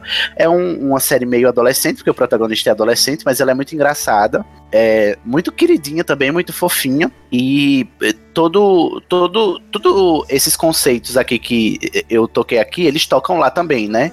Apesar da perspectiva ser outra, né? Porque é outro tipo de deficiência, o autismo, né? É, o autismo é um tipo de deficiência intelectual, dita intelectual, ou psicossocial, que a gente chama. No meu caso, é porque deficiências são várias, né? Não, não é só. Quando a gente fala de deficiência, tem, eu acho que tem três tipos básicos, que é a, a deficiência psicossocial, que são pessoas com autismo, as pessoas com as síndromes lá de Down e, e, e tudo mais. Tem as, as deficiências sensoriais, que é o meu caso, né? Pessoas cegas ou surdas, ou que têm com- é, comprometimento nos sentidos. E tem as pessoas com deficiência física, né? Que são as pessoas que têm é, que não têm movimentos no- nos membros Uhum. ou faltam-lhe membros, né? E, enfim, mas todo, todo esse debate sobre deficiência tá lá de um modo muito leve, muito gostosinho de, de assistir, né? E a trama também, enquanto série, é muito interessante. Então, eu recomendo, gente. É uma série assim que você termina com com um gostinho assim de aí agora quando é que chega a próxima temporada porque ela não, não é ela fala sobre os temas mas ela não é sobre os temas é, é, é uma história legal de você acompanhar uma série legal de você acompanhar irmã, ela trabalha com criança autista na escola, né? Que ela é, faz pedagogia e ela faz estágio. E ela gostou muito dessa Hum. série também. ah e ela tá muito elogiada essa série né Ah, eu é muito boa mesmo. Quero ver. Ah, É, mu- é realmente muito engraçado. E tem os seus podcasts, né, Sidney? Fala aí. Sim, se vocês quiserem ouvir mais dessa voz de Taquara Rachado, vocês vão pra onde? Vocês vão pra hqdavida.com.br, vão lá me ouvir falar muito de- da cultura viada pra você aprender, né, a não pagar micão nas redes sociais e aprender, né, que ser LGBT, né, é muito mais do que a gente imagina, né? Então vamos lá desconstruir esses preconceitos e conhecer mais so- é, histórias de super-heróis, né, da vida real, que são essas pessoas que a gente entrevista lá. Ou então vai me ouvir lá no É Pau é Pedra Filosofal, se você, você quiser me escutar falando sobre Harry Potter, a gente tá lá no soundcloud.com barra é pau é pedra.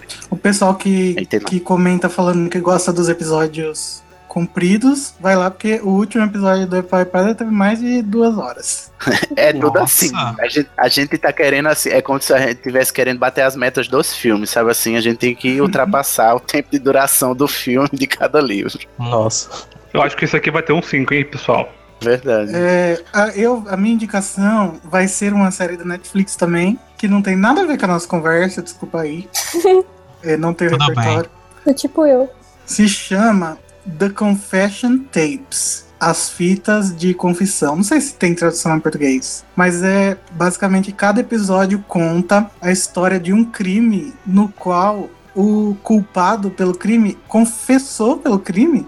Só que na verdade ele não cometeu o crime. E daí conta Ué. como que a confissão aconteceu, sabe? Se foi por, por coerção da polícia, se foi por, por pressão, por depressão, se foi porque a pessoa achou que perdeu a memória e realmente achou que cometeu o crime e não sabia. E é muito interessante. é, as histórias são bem diferentes, mas no final você chega à conclusão que é, praticamente todos os motivos são parecidos, assim, para as pessoas confessarem coisas que nunca fizeram. É, é muito legal. O primeiro episódio e o segundo são uma história só, mas depois cada episódio é uma história só. E tem algumas histórias que não tem final feliz, de gente que tá presa Ai. até hoje. Então é tipo Black Mirror, cada episódio é separadinho assim, um É estúdio real isso? independente. É real. Muito Black Mirror. Ah, É documentário. ah, Caramba, é documentário, eu pensava que era ficção. também. Que Ah, pesado. falado, né? Mas enfim, é documentário e ainda tem gente presa até hoje, tipo, desde os anos 80, Nossa. sei lá, confessou uma Putz. coisa que nunca fez e tá lá. Que bad, mano. Mas é muito legal. Eu, eu gosto muito dessas séries de crime. Eu descobri isso ano passado assistindo Making a Murderer lá, que também é uma indicação, caso vocês queiram. Uhum. Muito. É isso aí. É isso aí. Gostei, Igor. Ótima dica. Eu acho legal, é entretenimento. Ô, ô, Igor, você viu? Pode, pode ser uma segunda recomendação minha. American Crime Story. Crime Story, eu acho que é assim.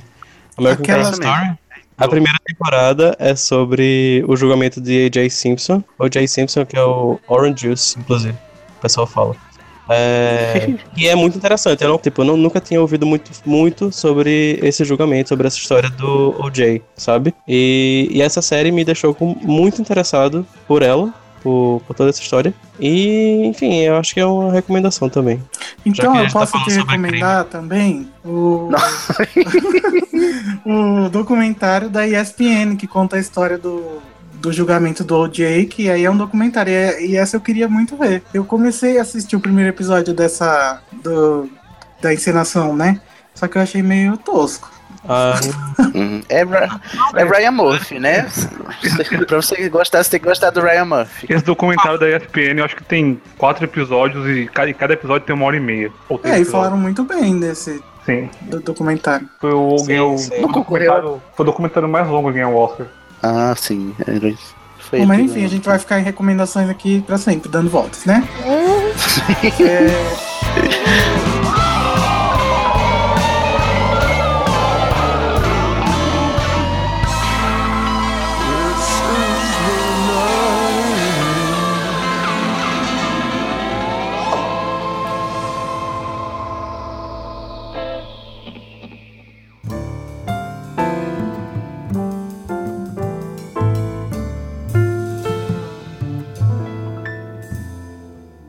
Gente, não se esqueçam de entrar lá no animax.com.br, porque todo dia tem notícia nova sobre tudo que envolve o mundo bruxo da JK, com a curadoria de quem você conhece, que somos nós. As nossas redes sociais, você já sabe que no Twitter e Facebook é site Animagos, e no Instagram e YouTube é Animagos Brasil. Gente, esse texto tá escrito tipo aqueles programas de propaganda, né? Chega, chega a manteiga derrete. Nossa. Mas ó, Ai, meu Deus, eu amo. Eu amo chegar a manteiga derrete. Ô Sidney, muito obrigado, viu, por participar. sim, ah, gente, de nada.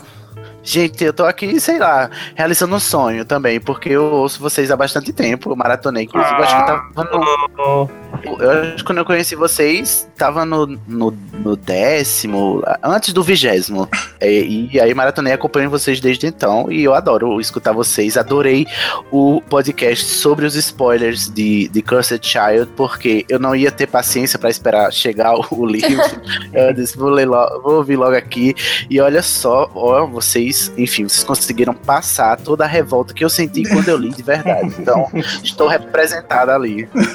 Muito obrigado Ah, pelo obrigado. convite, gente. Eu, Eu acho que é o favorito, né? É, acho que esse podcast é o melhor podcast dessa do Animagos, aparentemente.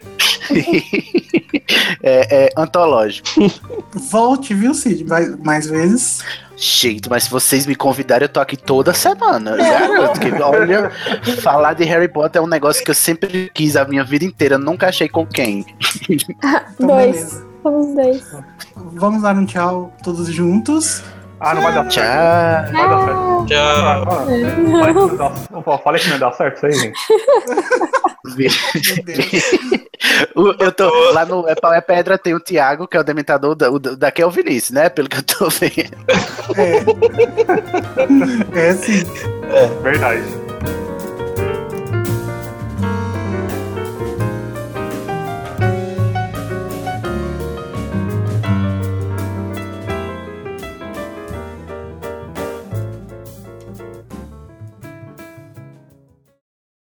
O terceiro olho humano também é cego, né?